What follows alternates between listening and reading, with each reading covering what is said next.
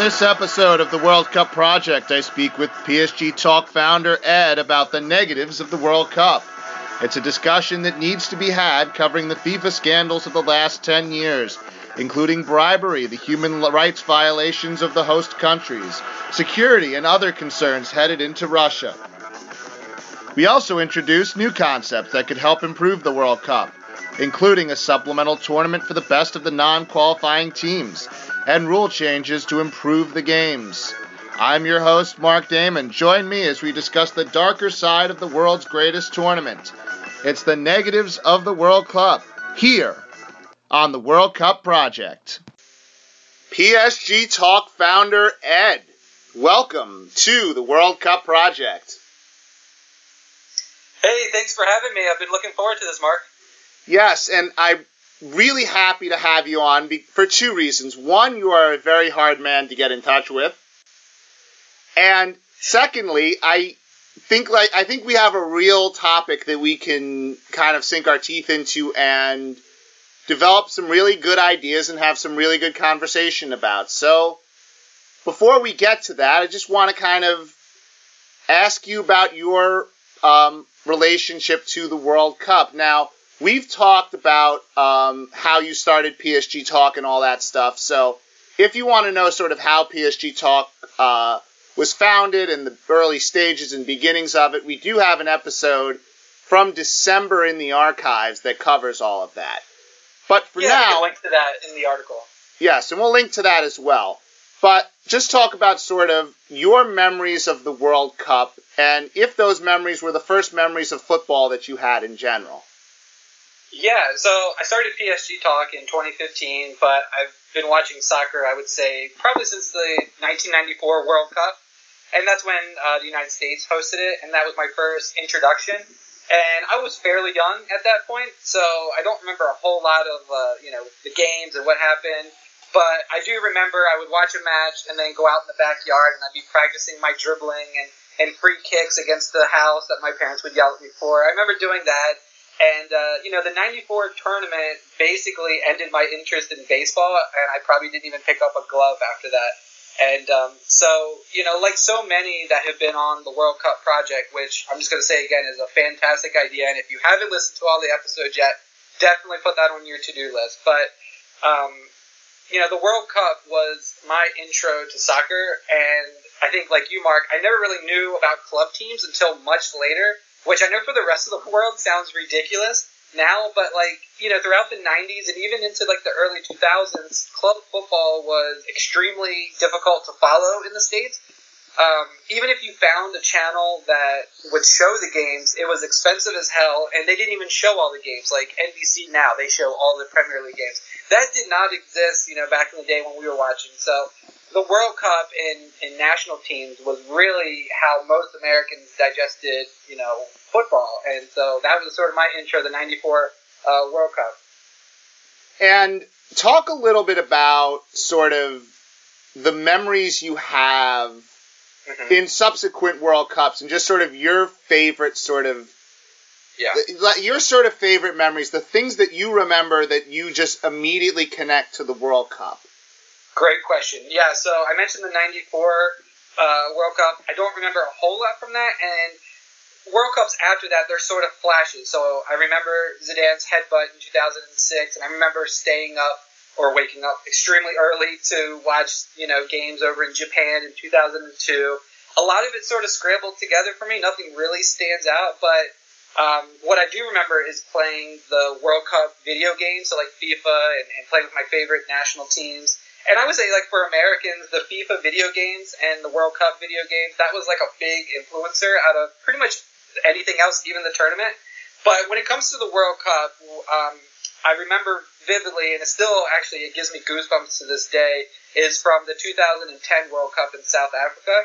Um, you know, United States men's national team. That's my. I support them. I'm, I'm American. That's where I was born. So that's that's my favorite. You know, France is my second team. Um, but Landon Donovan's goal in 2010 against Algeria in stoppage time was as good as it gets. Um, it didn't win us the trophy or anything like that, but it was the last match of the group stage, and USA needed that win to advance to the knockout stage. And I remember watching it live. Um, I was living in Washington D.C. at the time, and uh, I believe the match was like during midweek, maybe a Wednesday or something. And so I was at work, and I was watching with a bunch of coworkers. And as the game went on and on and on, I was getting more and more nervous. And I'm the type of person that just can't even watch it when it like just gets and, and I'm at work and I don't want to like lose it with my coworkers around. So I, I went back to my desk expecting the zero zero result and USA wouldn't advance. And then all of a sudden, uh, my friend came uh, at work and he ran down to my cubicle and said that we had won. I didn't believe him. And so I went and looked and I saw that Landon Donovan had uh, had won the game for USA, and it was sort of a subdued celebration. People were all at work. We kind of high five and stuff, but I was I was kind of freaking out in my mind. And it wasn't until like a few days later, and Mark, I don't know if you've seen the video where everyone's like reacting. yeah, like I did. Montage, and it's set to the music from Rudy, and it was at that point that you realize, like, holy shit, like we live in a soccer crazy country. Like I had never seen anything like that in this country. Not when like the Cowboys won the Super Bowl, which is like America's team for you know na- National Football League. Like you never have seen an entire country erupt like that when it comes to a soccer game in America. And so, like, just talking about right now, I get goosebumps. And it's just incredible. And then in 2014 in Brazil, you know, John Brooks, he scored late against Ghana, which always, that country always gives USA trouble in the World Cup. And so he scored late, and there was another, like, big montage video. And so it's these, like, late goals, they're in the Klinsmann era, that really stick out in my mind and probably elevated America on the national international stage as being a soccer crazed country. Like the scenes that you saw when these goals went in, that's something you would see in Germany or Italy or Spain. And now we were doing that. And so those are the moments that really stick out to me. What is, I think, significant about this moment, and I, I'm really glad you brought it up, Yeah. which is, I think it was one of the perfect storms that if it didn't happen, I don't think we're here today, where we are sort of when it comes to the United States and its relationship with soccer. Right. I think it's the turning point. It's the moment where, for the first time, ESPN really sort of went all in with the World Cup. They'd had, they'd sort of, you know, had games on here and there, and they didn't, they didn't embrace it as much in like 2006 or 2002. In 2010, they really like went all in with covering the World Cup. And you go to that moment and you just remember, you know, this sort of little known British announcer who, you know, who again was an a average announcer in Britain, comes over, starts calling the U.S. men's game. That that man's name obviously is Ian Darke, yes. and just his sort of his call on the Donovan goal, and then his call on the John Brooks goal. And if you can put it into the uh, into the copy that we do for this, I'd kind of want to hear those again. So if you have those Ian Darke calls yeah. on YouTube somewhere, I'd love to I'd love to have them on the copy because I I just feel like the combination of the U.S. and ESPN going all in with the World Cup and covering it, the live coverage, you know, at the times where they were during the day when a lot of people were even at work watching it or at home or at the bar. And then you have Ian Darke, that sort of um, the secret ingredient, I'd call him, to that whole thing sort of working the way it did. It, it's the turning point for me in the history of U.S. soccer and soccer in this country in general. And that's where you sort of saw FIFA take off, the FIFA video game you talked about take off. And while, while we're on the topic of FIFA, we're going to get into the main topic of this show, which is as much joy and as much happiness and glee that we as fans of the sport get every four years when this World Cup happens. There's always the other side of the coin. And when it comes to the FIFA World Cup, we can either talk about the last two words in that, or we can talk about the first word. So when we think World Cup, we think happiness, we think joy, we think competition, we think nervous energy and excitement and just pure elation and the great human drama. But then when you say FIFA, that sort of has its different connotation to it. Yes. As opposed to saying, oh, we're going to watch the World. Nobody really says, and I don't know, you can maybe correct me on this, but I've never heard anyone say, hey, we're going to watch the FIFA World Cup. Nobody says that. You know, people just say, we're going to watch the World Cup. Yeah. And they leave FIFA out of it. And I think whether consciously or subconsciously, FIFA sort of has that negative connotation to it that has not really affected the revenue of the World Cup or the excitement or anything, but it's definitely something we should talk about if we're doing a World Cup podcast. So let's sort of get into the idea of FIFA as a concept.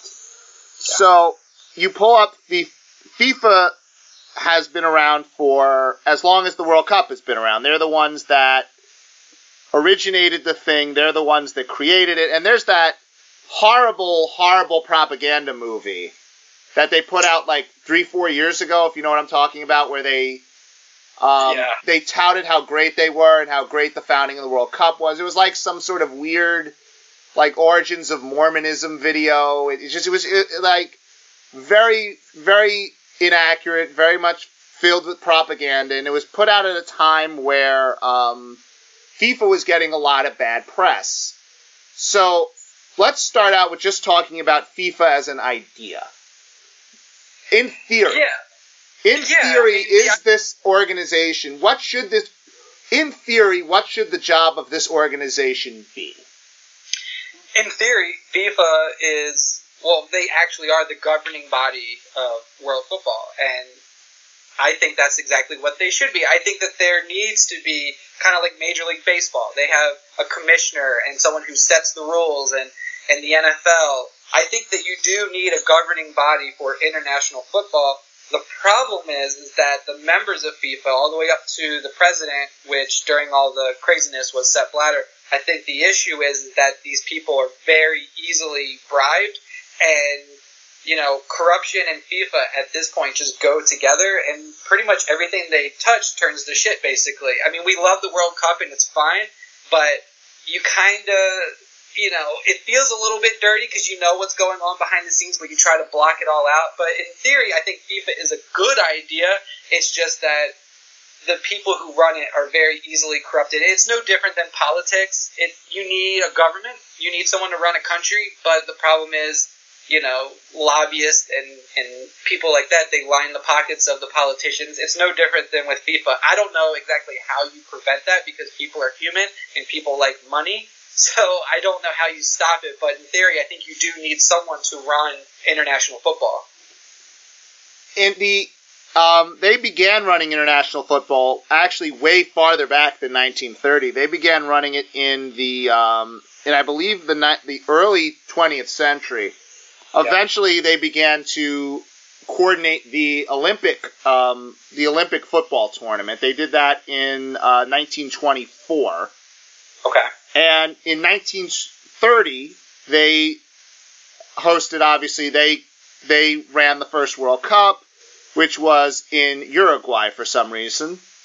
Um, and I think over the years, and I agree with what you're saying. I think what has happened is it's gotten so big, and the sport has gotten so big. The same way in America, the NCAA sort Yeah. of went from this. Um, governing body of amateur athletes to this billion, billion, billion dollar business with TV rights and revenue streams and merchandising. And the original concept for the NCAA suddenly now is completely outdated. So instead of sort of running these, um, you know, basically scheduling and organizing these intercollegiate games between amateur athletes, you're dealing with, you're becoming a business, Yeah. a multi billion dollar business. And FIFA is in that same way where it's become this multi billion dollar corporation with levels and merchandising and rights, and countries are bidding for the World Cup. And Yeah. we talk about the more controversial aspects of FIFA, and I think the main controversy for this organization has been the location of the World Cup and who gets the right to host it. And and I think I'll say if I can, you know, if you look, you know, 2014 was Brazil. You know, South Africa was sort of borderline. I get, you know, they probably didn't have the infrastructure, but they wanted it to be on an African on an African nation, and South Africa is the most equipped. But then you have Germany and Japan and France and USA and Italy. All of these countries are big countries with the infrastructure and the stadiums. I think it really wasn't until they awarded the World Cup to Russia and Qatar that people sort of called called them out and they looked under the hood to see what was going on. And that's when, you know, when the USA, when they lost to Qatar, you know, we looked and we started slapping the cuffs on people and seizing property and, and assets. And so I think FIFA was fine until they got a little bit too big for their britches. They thought maybe we could give the World Cup to Qatar and they thought nothing would happen and they were sorely mistaken. Well, what also happened was, and this has always been a FIFA trademark, which is they want to expand the game into different parts of the world. Because if you have more countries and more areas and more continents that are interested in the game that have a financial stake in the game, there's more revenue to be had for FIFA as a whole. So let's specific, specifically talking about 2020, 2026. The reason that Morocco is suddenly sort of become a legitimate threat to the United States, Canada, Mexico bid is because with the US, Canada, and Mexico, the revenue is not coming from the building of the stadiums or sort of like FIFA can't say that they grew the game by putting it in the United States. Like the United States has all the infrastructure. There's no real preparation that has to be done. There's no real reliance on FIFA in any way. And it's easier for FIFA in that case to sort of put a country essentially into debt to have this tournament. And we talk about the different uh, names and faces of the corruption. You talk about Chuck Blazer, Yeah. who actually died a little less than a year ago. He was the one that got arrested for trying to influence the bids in 1998 and 2010. Mm-hmm. And he was sort of the one that the American government leaned on to kind of expose the whole thing. And eventually you got Sepp Blatter, who was taken down with that. He was the FIFA president during the time. Um, Michel, I believe Michel Platini too. He was, uh, he was somehow a part of that. But um, He was in charge of UEFA, right? I think I think he got caught up in that somehow. I don't remember Yeah. how, but I think he got caught up in that. But maybe something separate. But you get the idea. There was just this sour taste, and I really believe it it exploded. What not even for the Russia one, but more specifically for Qatar. Yeah. And what happened, and how did a country like Qatar, who quite frankly should not be hosting a World Cup, yes, I know we're PSG talk, but if we're going to be fair and we're going to be honest, Qatar does not have the infra- did not have the infrastructure to host this World Cup. They had no infrastructure to do it. So essentially, they got this thing and had 12 years to build up infrastructure that didn't exist. Sort of talk about obviously why this choice was so politically motivated and sort of why that was the turning point. Absolutely. So Qatar was up against the United States, and if you look at the two, one has infrastructure, one has all the stadiums, you know, the subways, the buses, the airports for people around the world to fly in, and the other one had next to no stadiums, did not have the infrastructure, and not to mention has a climate that is not conducive for a World Cup tournament. Like there are legit fears that those players could die of heat exhaustion playing at this World Cup, which is why it was later moved to the winter. But you know, Qatar, I'm sorry, you know, I love your money at PSG and I appreciate you signing Neymar, but they have no business hosting a World Cup. Um, I believe Sepp Blatter, the former president of FIFA, you know, he, he he remarked afterwards that it was a mistake to even give the uh, the World Cup to them uh, due to the climate. And I think when they beat the United States, that's when, as I mentioned before, that's when people started looking into how did this happen, who got paid off for what. Because when you look at the two on paper, one is obvious and one is not it shouldn't even have been an option to host the World Cup. And so when they gave it to, to Qatar, I think you're right. That's when the shit hit the fan and people started figuring out what was going on and they started putting pressure on people like Chuck Blazer to just reveal the entire thing. And that's when you had all of the, I think it was the 2015, you had the investigation and all that. So Qatar, you know, I love you at PSG, but I'm sorry, you know, you shouldn't be ho- hosting a World Cup. Because, quite frankly, um, the only way Qatar would ever get a World Cup is if they paid for it. Because yeah. if you look in the Middle East, there are plenty of countries in that area that could have put on a successful World Cup, or at least done at least a better job.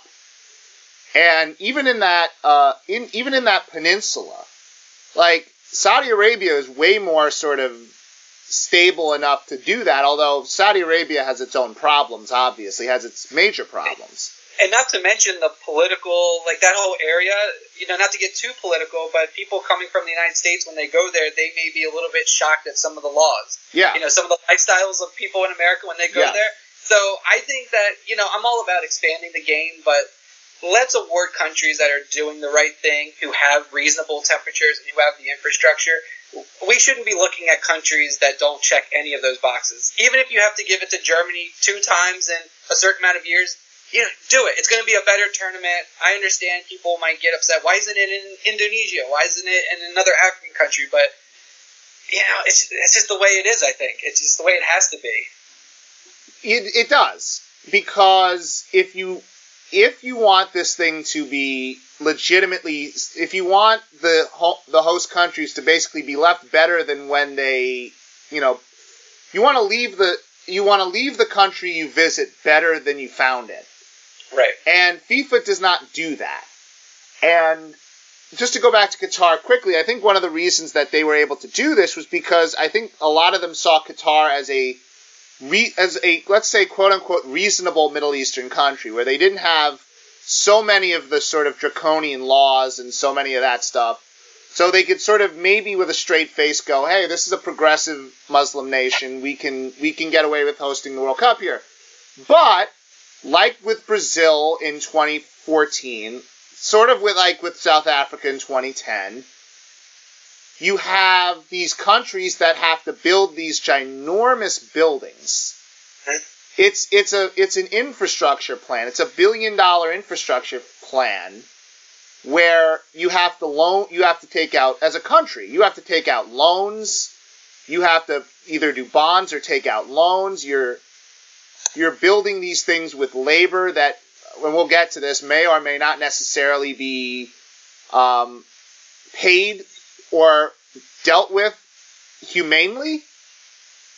And you saw how Russia, I, I think, committed multiple human rights violations yeah. in the 2014 Sochi Olympics in the building of those stadiums. I think there was a great um, piece by ESPN where they went back to the host countries or of you know past Olympic games and you saw sort of how corrupt how corrupted the IOC has become and how almost brutal the IOC is in the sense that they don't give a damn you know who's in the crossfire when it comes to some of this infrastructure building and these these cities that have to be built and these you know, Olympic villages and these different arenas that will only be used five times and then basically sit there.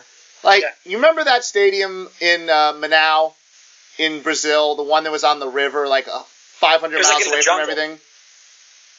It just yeah. sits there. There's no team that uses it. There's no. It's an empty. It's a million dollar building that they built to use three times and never use again. it, it, it, it's it's difficult to hear that. I mean, and not only the building, but you know, I'm looking at an article now for Morocco.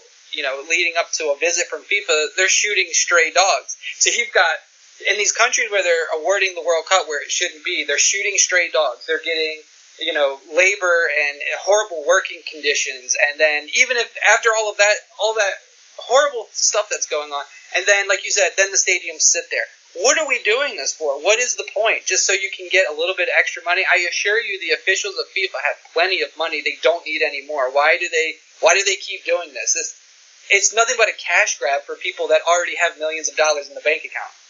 And it's sad because it's this traveling circus that comes to your country maybe once a lifetime.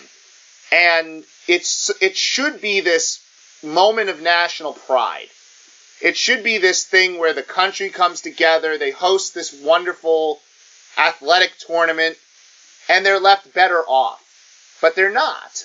And a country like the United States, Canada, and Mexico can host this tournament without going into massive debt. Yeah. And neglecting its people and hiring migrant workers. You just talking about the human rights violations in Qatar, and yes, they are human rights violations, and we have a podcast specifically about PSG's relationship to Qatar that Guillaume did about three, four months ago, which I still will claim is one of the best things we've ever done as a as a news site. Yeah. And I feel like in a weird way, we shouldn't be the one, you know, our, and this goes to another topic, but our journalistic integrity should not be higher than Deadspin or ESPN FC or Fox Soccer. Yet, you look at Fox, I don't see any of these reports happening on Fox Fox's airwaves.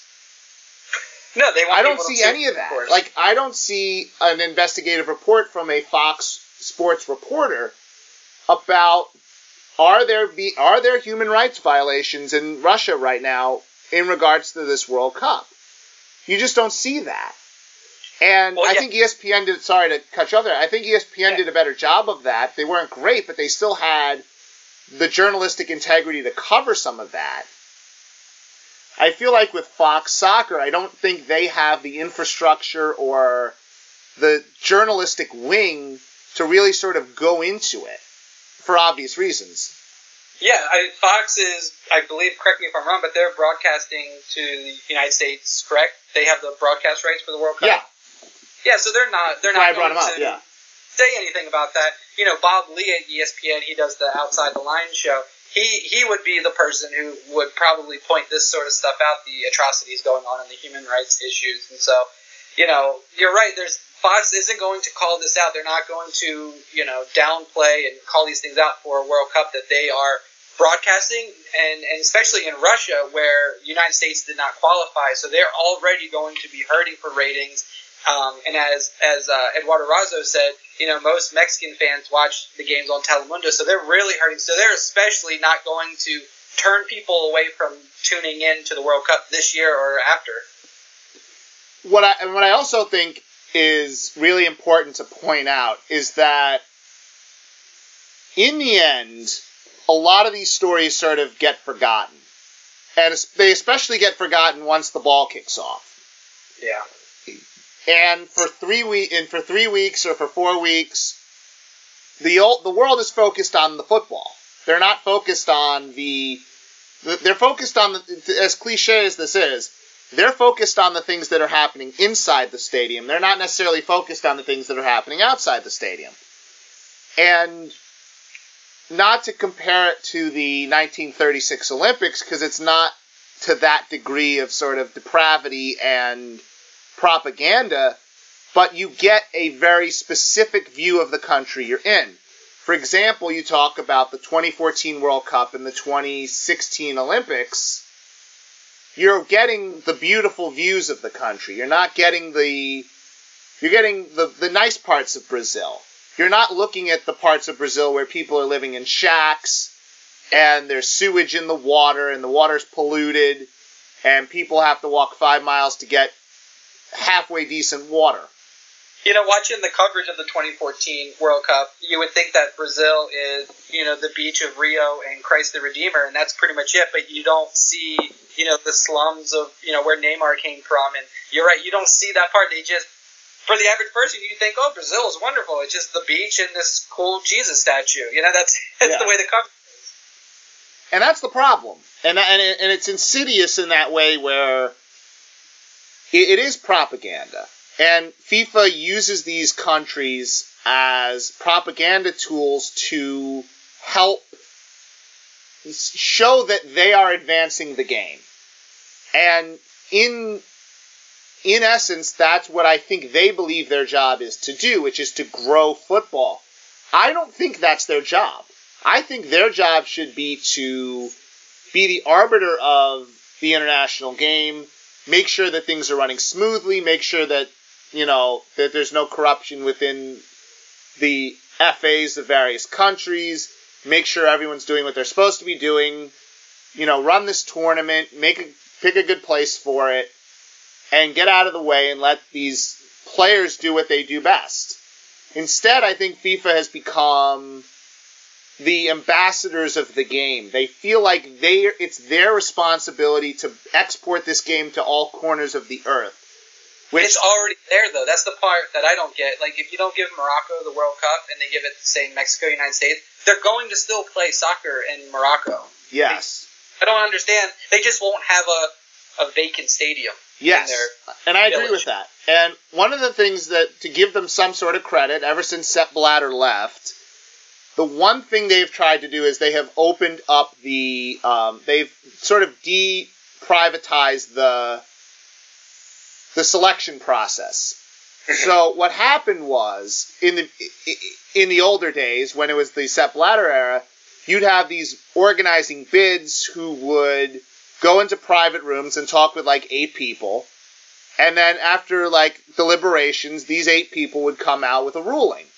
And it was sketchy as all hell. And you didn't know who was paying who, and you didn't know who was voting what. And it was this sort of not transparent um, dealing that really sort of put the whole thing into question they have officially sort of changed that where now countries will vote for who they want to host the World Cup. So now it's become more of a campaign that one that the United States was winning pretty easily until sort of uh, unforeseen cir- circumstances. And um, let's be realistic, the politics of the world now have sort of soured the rest of the world on the United States in at least in you know specific parts of the world, have soured. And the once sort of strong bid that the United States had is now sort of in a precarious situation. I like the change. I think it's better than what they had, but is it still flawed to have this sort of voting system where you can, where now you sort of have to publicly um, campaign for your for your country to get the World Cup? Yeah, and I think in all of this, one thing, and you mentioned sort of the political reality that we're all living in, one thing to keep in mind is safety. You know, we're living in a world where people are driving buses into crowds of people, and I think when you have the World Cup in countries that maybe don't have the law enforcement capability to maintain order and all that, I think you don't want to see anything happen. And I think by having it in these countries that have to scramble to build stadiums, what's being overlooked? What sort of security measures aren't going to be in place that someone who wants to do something bad can take advantage of? And I think, you know, just for me, if I wanted to go to a World Cup, that's something that I'm de- definitely would think about. How safe is it to go to this country? You know, are they going to have every everything covered? Are they going to be on the lookout for any kind of terrorism cells and things like that. And so I think that's a real issue that the that FIFA needs to to consider when they are possibly awarding the World Cup to countries that have to scramble to build these huge stadiums. Yeah, and I, and I completely agree with that. I think that's a really important, um, really important point, which is the security aspect of it all and how much money it costs to just secure a stadium. And oh, yeah. they're going to have this issue in Russia.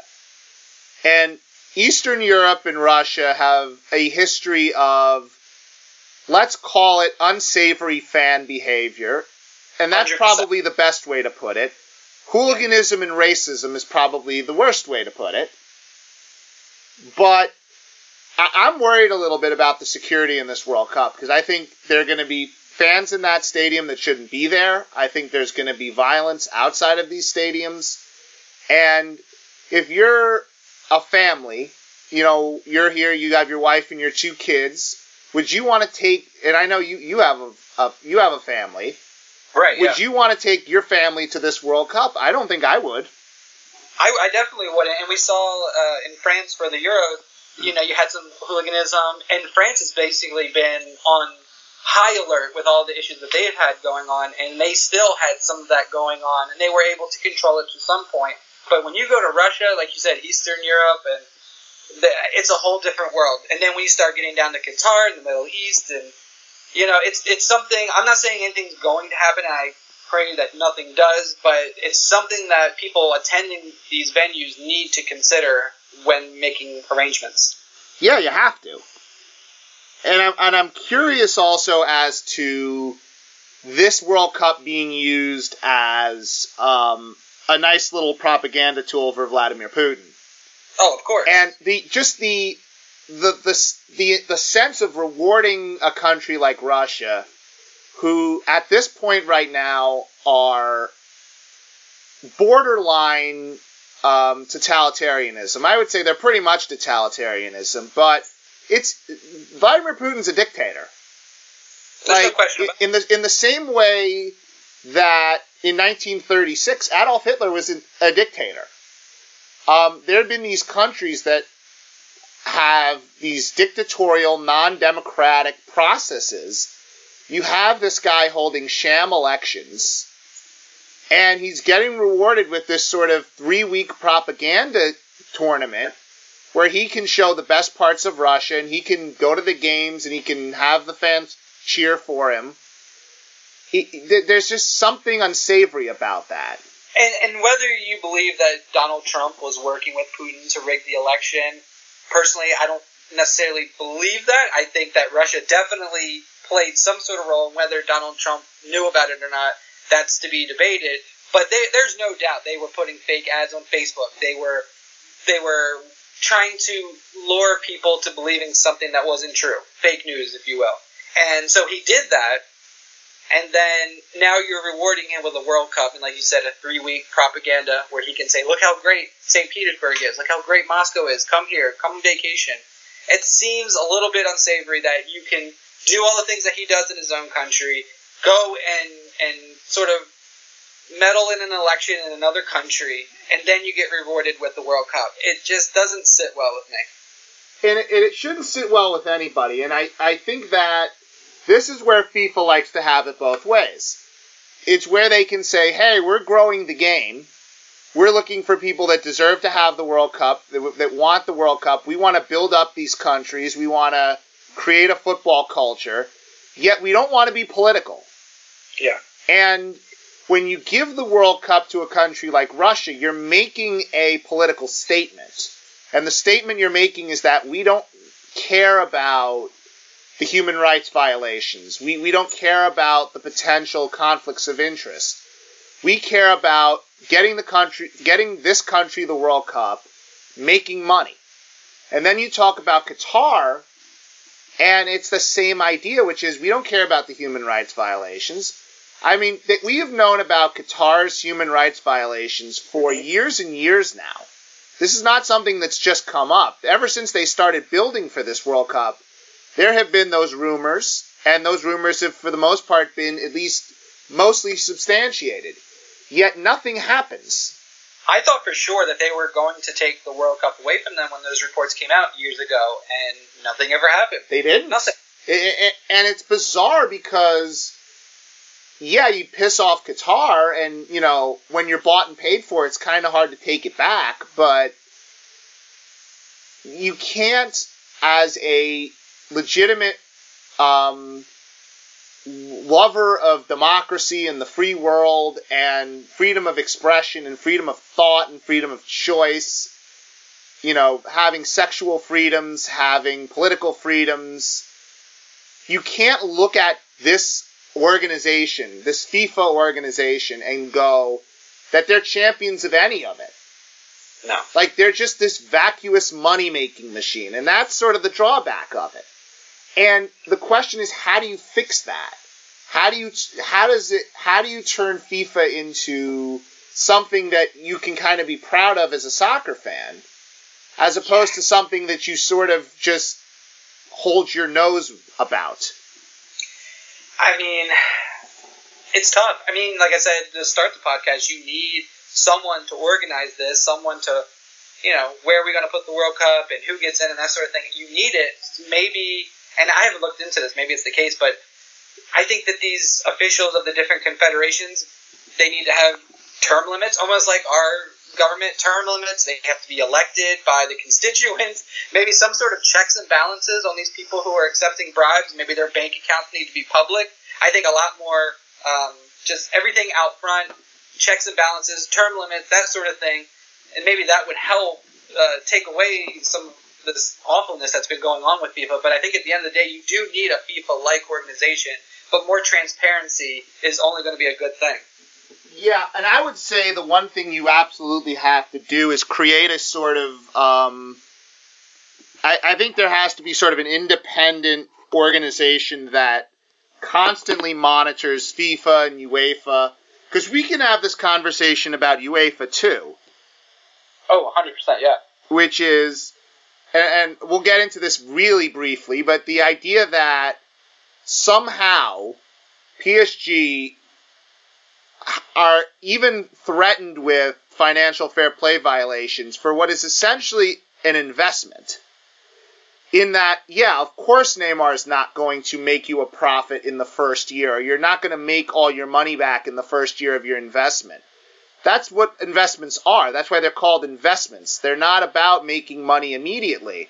So, so UEFA has this sort of financial fair play model, which essentially discourages teams from investing in their future because you can't lose a certain amount of money or you can't be a certain amount in the red over the course of a few years. It's not about competitive balance. That's not what UEFA's financial fair play is for. UEFA's financial fair play is to discourage mid level teams from spending more than they have in the hope that either A, you keep those teams where they are, or B, that you keep enough teams around where they don't fall into financial ruin. Whatever way you want to spin that, whether it's positive or negative, yeah. there, financial fair play should not be essentially there to stop PSG from trying to be competitive on the international stage as a team. And Everything, PSG just sort yeah. of snubbed their nose at it, and they took the risk. And I actually applaud them for taking the risk yeah. because they were never PSG without doing those Neymar and Mbappe transfers were essentially stuck in place. So either you're stuck in place and you're going to consistently be a round of 16 group stage Champions League team. Either you're going to be Borussia Dortmund or like Hoffenheim or Sevilla, or you're going to be a big boy. And it goes back to sort of the corruption of all of it, which is these organizations are there to keep the people that need to have the money with the money and to keep everyone else out. Yeah, they have their favorite teams, and PSG are the new boys on the on the block, if you will. And you're right, they're playing the long game with Neymar and Mbappe. You're not going to make your money back in the first year. You have to sell enough jerseys, and you make it further in the Champions League, and higher TV rights, and so all of these things take time. And PSG, like you said, were very clever in looking at the rules and figuring out a way to get around that. They had Neymar pay his own buyout. That should not be up for consideration when financial fair play, you know, lawyers or whoever look at the books. That shouldn't come into play. Neymar paid. Now, where he got the money, I don't. I don't really care. He paid his own. That that's not on PSG. And Mbappe was alone. So I think PSG were very clever to get around the rules that were set up to keep them below all these other top tier teams. And so I applaud them for what they did. I think it's fantastic. I love that. And if they are sanctioned with financial fair play, I, I I'm gonna rage. I'm gonna I'm gonna write a post every day about how it's just nonsense and, and UEFA should be ashamed of themselves. Yeah, it's a it's a it's a it's about the idea that Barcelona and Real Madrid can get away with anything they want. They can get away with tampering. They can get away with unsettling players. They can get away with making pre agreements. They commit violations daily. And PSG. Yeah? Go ahead. No, I was going to say Antoine Griezmann. He's a Yeah. good example of what's happening now.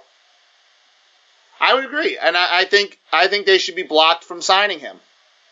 I absolutely think if there was a living, breathing UEFA th- that took the best interest of all of the um, all of its organizing teams, all of its teams that it represents, if it had all of their best interests in mind, Barcelona would be banned from signing that player, and that should be the rule. The rule should be if you as a club are essentially talking about a player as if he's already there, like Luis Suarez did, and like their um, like one of their presidents did, or one of their one of their board members did.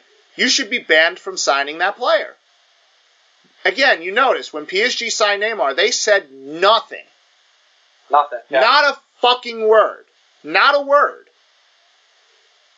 They did it absolutely the perfect way you can do it. And they're the ones being looked at and not Barcelona. It just it blows my mind. But let's move on. Um, yeah. One of the other issues, and you brought this up a little while ago, is that the World Cup is not really a competition to say who the best team in the world is. And here's why. The way FIFA does the World Cup, the way they pick the teams, they pick them by confederation. So UEFA gets a certain amount, CONCACAF gets a certain amount, CONMEBOL gets a certain amount, the AFC gets a certain amount, and the um, CAF gets a certain amount. And those teams that make it are not necessarily in the they're not necessarily one of the top 32 teams. So if you go down the list and you look at the lowest um, team, the lowest ranked team that made the World Cup this year, Saudi Arabia comes in at 70. And this is by FIFA's own ranking, so take them for what they're worth. Russia is 66.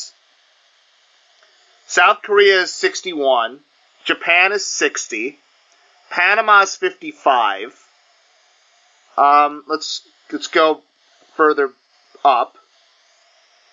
You have uh, Nigeria at 47. You have Egypt at 46. You have Morocco at 42. You have Australia at 40. So on and so on. Iran's 36, and I doubt that Iran is the 36th best team in the in the world. But No. these are UEFA's rankings. So teams that were left out via their qualification, and I'm not having pity parties for these teams, but just to make a point that Chile is ranked ninth in the world. They will not be going to the World Cup. Um, the Netherlands is ranked 19th in the world. They will also not be going to the World Cup. Italy is ranked 20th. Wales is ranked 21st. The USA is the 24th best team in the world. They will not be going to the World Cup. Austria is 26th. Northern Ireland 27. Uh, Ukraine is 30th. I- Ireland is 31st. Romania is 32nd. These are teams that are ranked higher than certain teams that are making the World Cup, and they're not in it. Explain why this is a problem, because I think it's a problem. If the if the goal is to have a tournament that pits the best teams in the world against each other, then this is not the right way to do this. Am I wrong? Yeah, the, no, the confederations is that's what the issue is. Some confederations, it's easier to qualify than others, and and you hit the nail on the head there. I mean, just look at the, those teams that didn't make it: Chile, Netherlands, Italy, U.S., Turkey, Greece, Wales. All of these teams have world class players that we're all familiar with. Um, at PSG, Marco Verratti, for example, he's not going to be there with Italy. And so when you have these confederations, you're you're not getting the best teams in the world. For example, you mentioned Russia and Saudi Arabia as being two of the lowest seeded uh, teams at this year's World Cup. Guess what? Those two teams that that they're kicking off the 2018 World Cup. Who's watching that? Who is tuning in for Russia versus Saudi Arabia? Nobody. Nobody wants to see that. I'm sorry to Russia and Saudi Arabia fans if, if you if you listen to this podcast. I apologize, but on the big stage at the World Cup, Saudi Arabia should not be in, while a team like the Netherlands and Italy and USA and Ivory Coast, while those teams are not in. Um, some players that you're not going to see. I mentioned Verratti, Alexis Sanchez, Arturo Vidal, Justin Kluivert, which is a young star who some of the uh, PSG fans may know is dead. Um, uh, Wijnaldum at Liverpool, also at Liverpool, Van Dijk. I mean, these are teams that are not going to be there. And as a USA uh, fan, Christian Pulisic at uh, Borussia Dortmund, he's not going to be there to get his sort of debut on the international stage.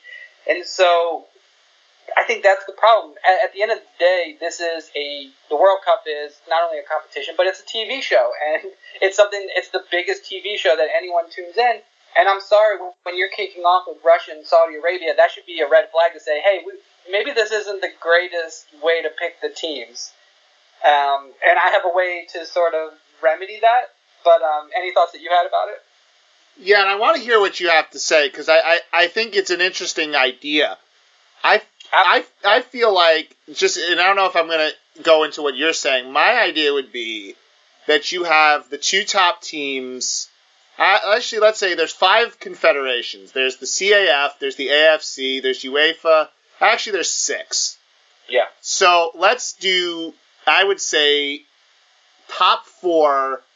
Four teams qualify from each confederation, and then the rest of the teams are picked based on their rank. That would be what I would do, but I don't know how you do it. So here, here's what I think. FIFA, they're not going to make any broad sweeping changes. Let's keep the World Cup as it is, as flawed as it is, with the way they rank the teams and who gets in. Let's just keep that. My idea, I'm a big fan of college sports here in the United States, and I think that FIFA should look at having an NIT type competition. For those who don't know, that's like um, college basketball where you have the March Madness tournament. The NIT tournament is an invitational where all the teams who didn't make the uh, March Madness tournament they get to play in this sort of smaller competition that goes that runs concurrently with March Madness. And so I think that FIFA should have sort of a second World Cup, um, kind of like with the Champions League. You know, you have the Champions League and then the Europa League, which is full of all the teams who didn't really make it to the Champions League or lost in the group stage. So why not have a World Cup and let's say something called an International Cup? Um, and the bonuses of this type of competition are multiple. So first, it's more international soccer, and who doesn't want that? Um, number two, television networks would love to have more uh, soccer to show for advertising purposes, and that's more money for FIFA. And as we've already discussed, FIFA loves money, so I don't see why they wouldn't want that. Right now, you have 32 teams that make the World Cup and you could do half of that for the international cups, maybe 16 teams. And so, if this year, if you did have an international cup, you would have Chile, Netherlands, Italy, United States, Turkey, Greece, Wales, Ireland, Scotland, Honduras, Bosnia Herzegovina, the Czech Republic. These are all teams that could be in this international cup. And who wouldn't watch that? You know, if the if the World Cup is kicking off with Saudi Arabia and Russia, you could switch over and maybe maybe you know Wales and Italy are kicking off. I would much rather watch you know Gareth Bale and and Marco Verratti face off than I can't. I literally can't name one player on Saudi Arabia. So you know, I also think that the International Cup, if it were to exist, would be a great place to try out new innovations for the game. So you have the the, the VAR. Maybe if this existed in previous years, you could have tested some of this new technology out in this lesser competition get it perfected, find out its good points, its bad points, and then you can bring it into the World Cup. So I think it's a great breeding ground for testing out new technology. And, you know, obviously the countries that were in the International Cup, if it existed, they wouldn't be playing for the World Cup, so why would they really try that hard? And what about this for motivation? I'm curious what you think about this. What about the winner of this International Cup automatically qualifies for the next World Cup and you get rid of the rule that says the host nation automatically qualifies for the World Cup. It's a stupid rule to begin with, and just because you bribed some guys in a suit for you know to, to host it, why should your country like Qatar? They're a terrible soccer team, and they're going to qualify automatically. I just think that's that's garbage. Get rid of it. Have this second international cup. The winner of that is the one that automatically qualifies for the next World Cup. What do you think about that? I again, I like a lot of this idea. I will say that part of the incentive to host the World Cup is to have your team get three games on home soil in a big competition where you can you can sell out the stadium and you can make some of your revenue back. So I think that if you took away that rule, I think it would desensitize, uh, unincentivize if that's even a word, some of those lower nations from maybe even trying to bid. Now, you can ask whether good. you want now you can ask whether you want those teams even bidding or having the World Cup in the first place. Exactly, exactly. But I do believe that there should be that incentive to hosting it. But everything else I like. I really like the I think that the winner of that should automatically qualify for the World Cup in the same way that the winner of the Europa League automatically qualifies for the Champions League. It just makes exactly. sense. It gives you an incentive. Now, the thing I would say, though, is you don't want this tournament on at the same time that the World Cup is. So, what you would do is, let's say you had, let's say this year the World Cup's in Russia. Right. So, instead of having the instead of having the games concurrently played, you have them concurrently played, but not at the same time in the same um, time, time zone. Slot. So what you'd have is, let's say, the let's say the um, the bids for the World Cup are United States and Morocco, and let's say Morocco wins, then the United States gets the other tournament. Exactly what I was thinking. Yep. So even if you finish second in that in that process, you still get something. And for example, you would get the so in the United States, you'd be able to watch the Morocco games first, the World Cup first, and then you'd get to watch these other games as sort of a secondary deal where they're on at a different time and they're, you know, so you wouldn't have them on at the same time, but you'd have them, um, you'd have them at least like one after the other. So instead of having three World Cup, three games on a day, you'd have like five.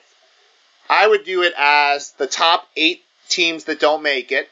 I'd put them in two pots. I would me I'd keep it very simple, so that you don't water it down and have what you had in the European Championships in 2016, where you had some really not very good um, teams make it.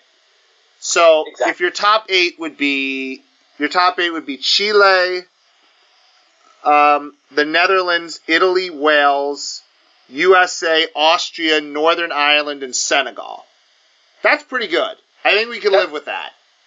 And then you'd have that you throw them in a pot. You'd have two groups. The um, the first the two the two top teams in each group they go to the semis, and you do a semifinal and a semifinals and a final. And it's really simple. You don't play too many games because you don't want to have 9,000 games on during the span of a month. You want to have some sort of exclusivity and some sort of um, you don't want to oversaturate it with too many games. But if you keep right. it with eight, I think you could really, um, I think you could really do something with that.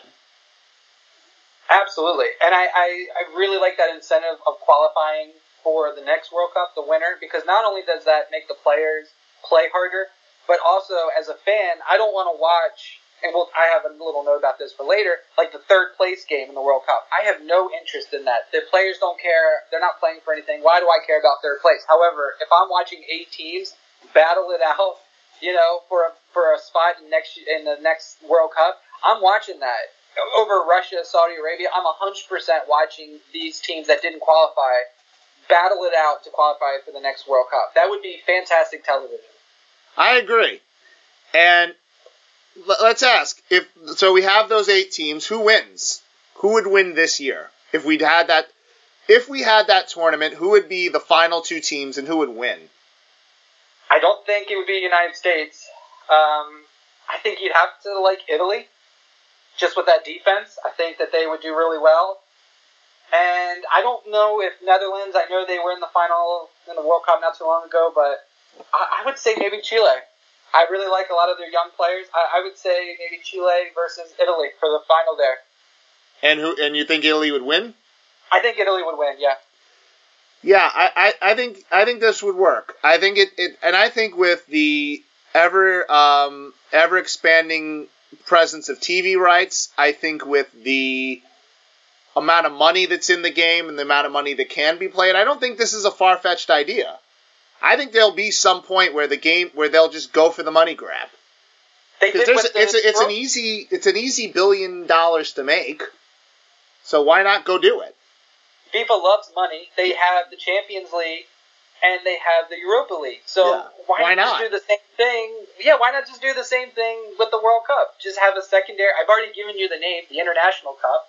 You know, get a sponsor, the Gillette International Cup, I, whatever it is. Make you can make so much money off of this. It makes perfect sense. It's more soccer to watch. You're getting these teams that are just think about it, these players. Marco Verratti, what is he doing this summer?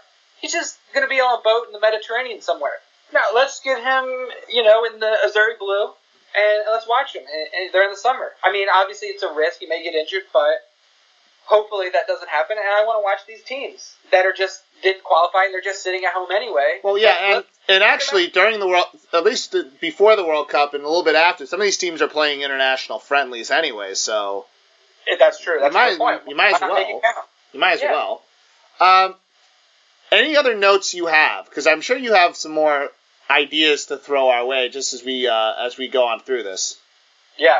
Um, the first thing is I don't like that the group stage is kind of predetermined in the sense that the winner of Group C plays the runner-up of Group D, for example, because then you get in a case where like um, Brazil versus Chile in the round of 16 in 2014, and then you had France versus Germany in the quarterfinals in 2014. You know, you're getting some of these big teams facing off a little bit earlier than you would like. So maybe kind of like the Champions League, maybe after the group stage, you rank them one through 16, and then one plays 16 and two plays 15, and and that way you save these big teams when the pressure is really on and the chance to really advance into the latter stages really counts. So I think that would be good. I also mentioned that the third place match needs to just get rid of it. The fans don't care. I don't care. Either give them incentive to play hard, like money, or just get rid of it entirely and base third place on who accumulated the most points. It's probably not going to happen because it's another game to televise and they want that. So this is kind of wishful thinking, but I just something to make that third place match a little bit better. I think they need to look out. And then lastly, this is sort of a radical idea. We kind of have it here in the United States with the National Hockey League, but I think some sort of skills competition leading up to the World Cup would be so much fun. So, like, who has the hardest penalty kick? Who can run the fastest? Who has the best dribbling skills? Maybe a keeper competition. I think seeing these guys represent their country in a competition like this, where they're all joking around and laughing, and sort of build up hype before the tournament, would be ratings gold. Like, I would love to see you know, is, is Theo Walcott, is he really the fastest player? I know a lot of people, you know, back in his heyday said he was, but, you know, let's get these players out and let's see who has the hardest shot. Like, how hard does Cristiano Ronaldo kick a ball? You know, have him versus Messi in a penalty kick competition. I think it'd be brilliant. Yeah, two things about that. Um, the first one, I think that I like this better than what they do in UEFA, which is they just throw all the, the names in a pot and you just have a random draw. I like Yeah. the idea of a bracket a little better, although I think they could they could fix that up a little more. Yeah. Uh, the other, and then the second one, I just want you to imagine um, them doing a skills competition the week before the World Cup, and let's say, um, let's say Cristiano Ronaldo tears his hamstring in the uh, in the free kick competition. Yeah. Could you imagine that? Like, well, it's already happening. I mean, Dani Alves went down with a knee injury. yeah, but it, I that at least at least that's during a game. Like, Yeah. could you imagine in Portugal, like he gets hurt doing a free kick competition in a skills in a skills deal? I could see that. So maybe it's like LeBron James who doesn't do the dunk contest. Yeah, Maybe like you get the you get the you get the reserve players to do this. You don't get like the you don't get you don't get LeBron in the dunk competition because he doesn't want to get hurt. And what also happens with that is in America, which is they don't want to lose to the they they don't want to lose the skill competitions. Like LeBron doesn't want to lose a three point competition. What like what good does that do his brand? That's true. So maybe you don't Well, get Ronaldo and Messi, but still you would get You get some, maybe decent that players. tier down. Like I want to see how fast Mbappe is. You know, let's get him out there, and I just think it would be so much fun to see these these players out there. And maybe, like you said, you don't get the stars, but it's worth a try, and it would definitely build. I would watch. I mean, who wouldn't watch that? Oh yeah, absolutely, you'd watch it. Now the other one I have, which is, I do not like the penalty shootout. Ooh, good one, good one. I feel like if we're spending billions of dollars on this thing, and we're throwing our heart and souls out here, we're really deciding this on penalty kicks. like you notice in the in the NHL, the they never in the playoffs they go to they go to first goal wins. Now I don't think they should do first goal wins. What I think they should do is after the group stage and you get into the knockout rounds, it should be 15 minutes at full strength for both teams. So 15 minutes. So let's say the first 15 minutes are 11 on 11. Then the next 15 minutes are 10 on 10. Then the next, and then everything after that is so. Uh, let me try to phrase that a little differently. You play it pretty much normally for the first 30 minutes of extra time, except in the last 15 minutes you take off a guy. So it's still you play the full 30 minutes no matter what.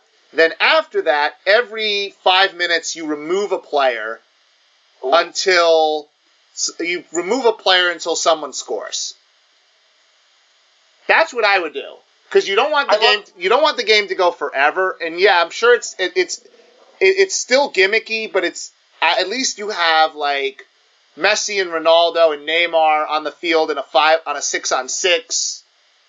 You know, the, the game gets more open, there's more dribbling, it gets faster, the defending gets more frantic it would be probably some of the more exciting football you would ever see.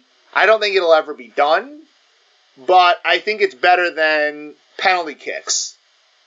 I agree. Get rid of penalty kicks, and why not start with what the Champions League is doing, where they're allowing a fourth substitute uh, in extra time. So why not just start with that?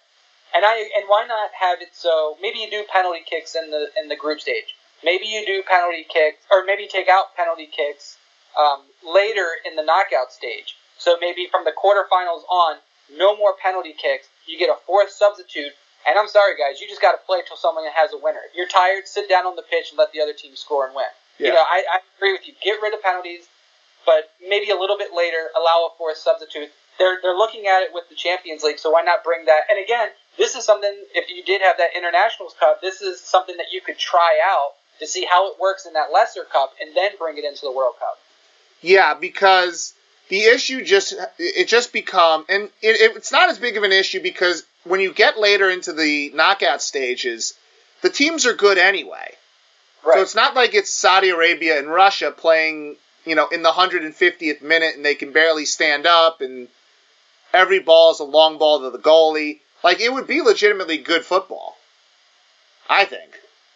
I agree with you, and, in, and especially if you get that fourth substitute, you know, that yeah. managers have to plan accordingly, like maybe save that super sub on the bench just in case extra time, and then you bring on a speedster. And uh, so, like maybe France, maybe they leave Mbappe, not maybe not him, but you know, someone that can come in and really change the game in overtime. That's a new strategy, a new wrinkle for managers to work out tactically. Yes.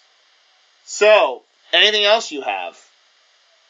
That's it. And yeah. I would just like to say, FIFA, if, if you're considering any of these things, um, I can send you my information. I know you got a lot of money. You know, Mark and I, we would definitely love to have a consultant fee. How do you feel about that? Um, I'll take the money. Yeah. so, um, Ed, um, yes. tell us what, um, tell us how people can interact with you.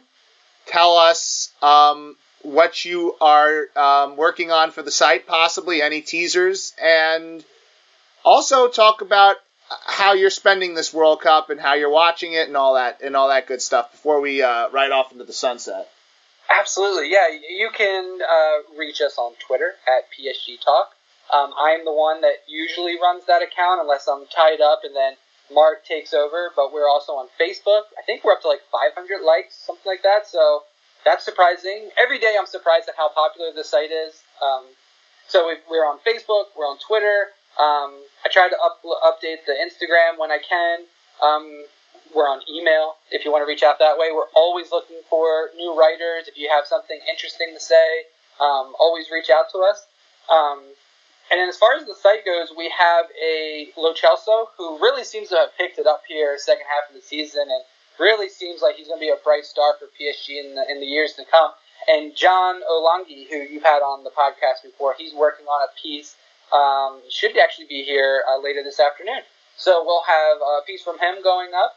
and then how I'm going to be spending the World Cup. Yeah, I'm just going to be here watching it. I'm not traveling to Russia. I'll, I'll be watching. I've ordered um, the training kit for France and the blue home kit, so I am all kitted out. I'm going to be wearing it to work around town.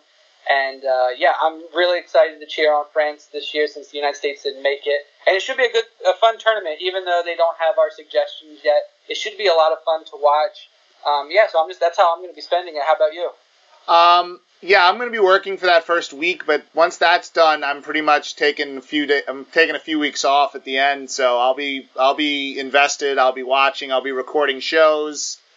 Um, I'll probably be recording shows with uh, the aforementioned John Olangi, who since this podcast won't be coming out for another three four weeks, that article you talked about with Lo Celso will be out there already. So if you haven't read it, Yep. you can you can read it. It'll be three weeks old at that point. But John's very good. I enjoy him a lot, and he is coming on in two episodes to preview the World Cup with me. We're going to go pretty long on that show. We're going to talk about everything we can think of. Yeah. So look out for that. Um, also, yeah, speaking of your podcast, I, I forgot to mention. I mean, we've got you know the state of African football with uh, Daniel Pragbaha. We've got PSG in the World Cup. We've got VAR and officiating. What went wrong with Germany? We have uh, Matt at uh, his, his Twitter is PSG Tourist. Um, he's talking about England. I mean, we've just got a plethora of amazing podcasts coming up leading up to the World Cup. yes, and some of them you've heard already. Some of them you will soon hear. Yeah. Um, Ed, thank you for coming on. I appreciate it. It's always good Thank to you. talk to you. Absolutely, this has been great. Thank you so much. Yeah. So for PSG Talk founder Ed, this has been your World Cup podcast host Mark Damon saying au revoir for now. Thank you for listening to the World Cup Project. Our next episode will feature PSG Talking contributor Matt Gooding in our discussion about the Three Lions, England's national team. The theme for the World Cup Project is provided by the Dutch supergroup Orgel Vreten, whose fantastic music you can listen to on iTunes and Spotify. This show was brought to you by PSG Talk, the number one news and opinion site for all things Paris Saint-Germain in English. Make sure to follow us on Twitter, Instagram, and Facebook for more information on upcoming World Cup Project episodes. And as always, this is your host, Mark Damon, saying once again, au revoir for now.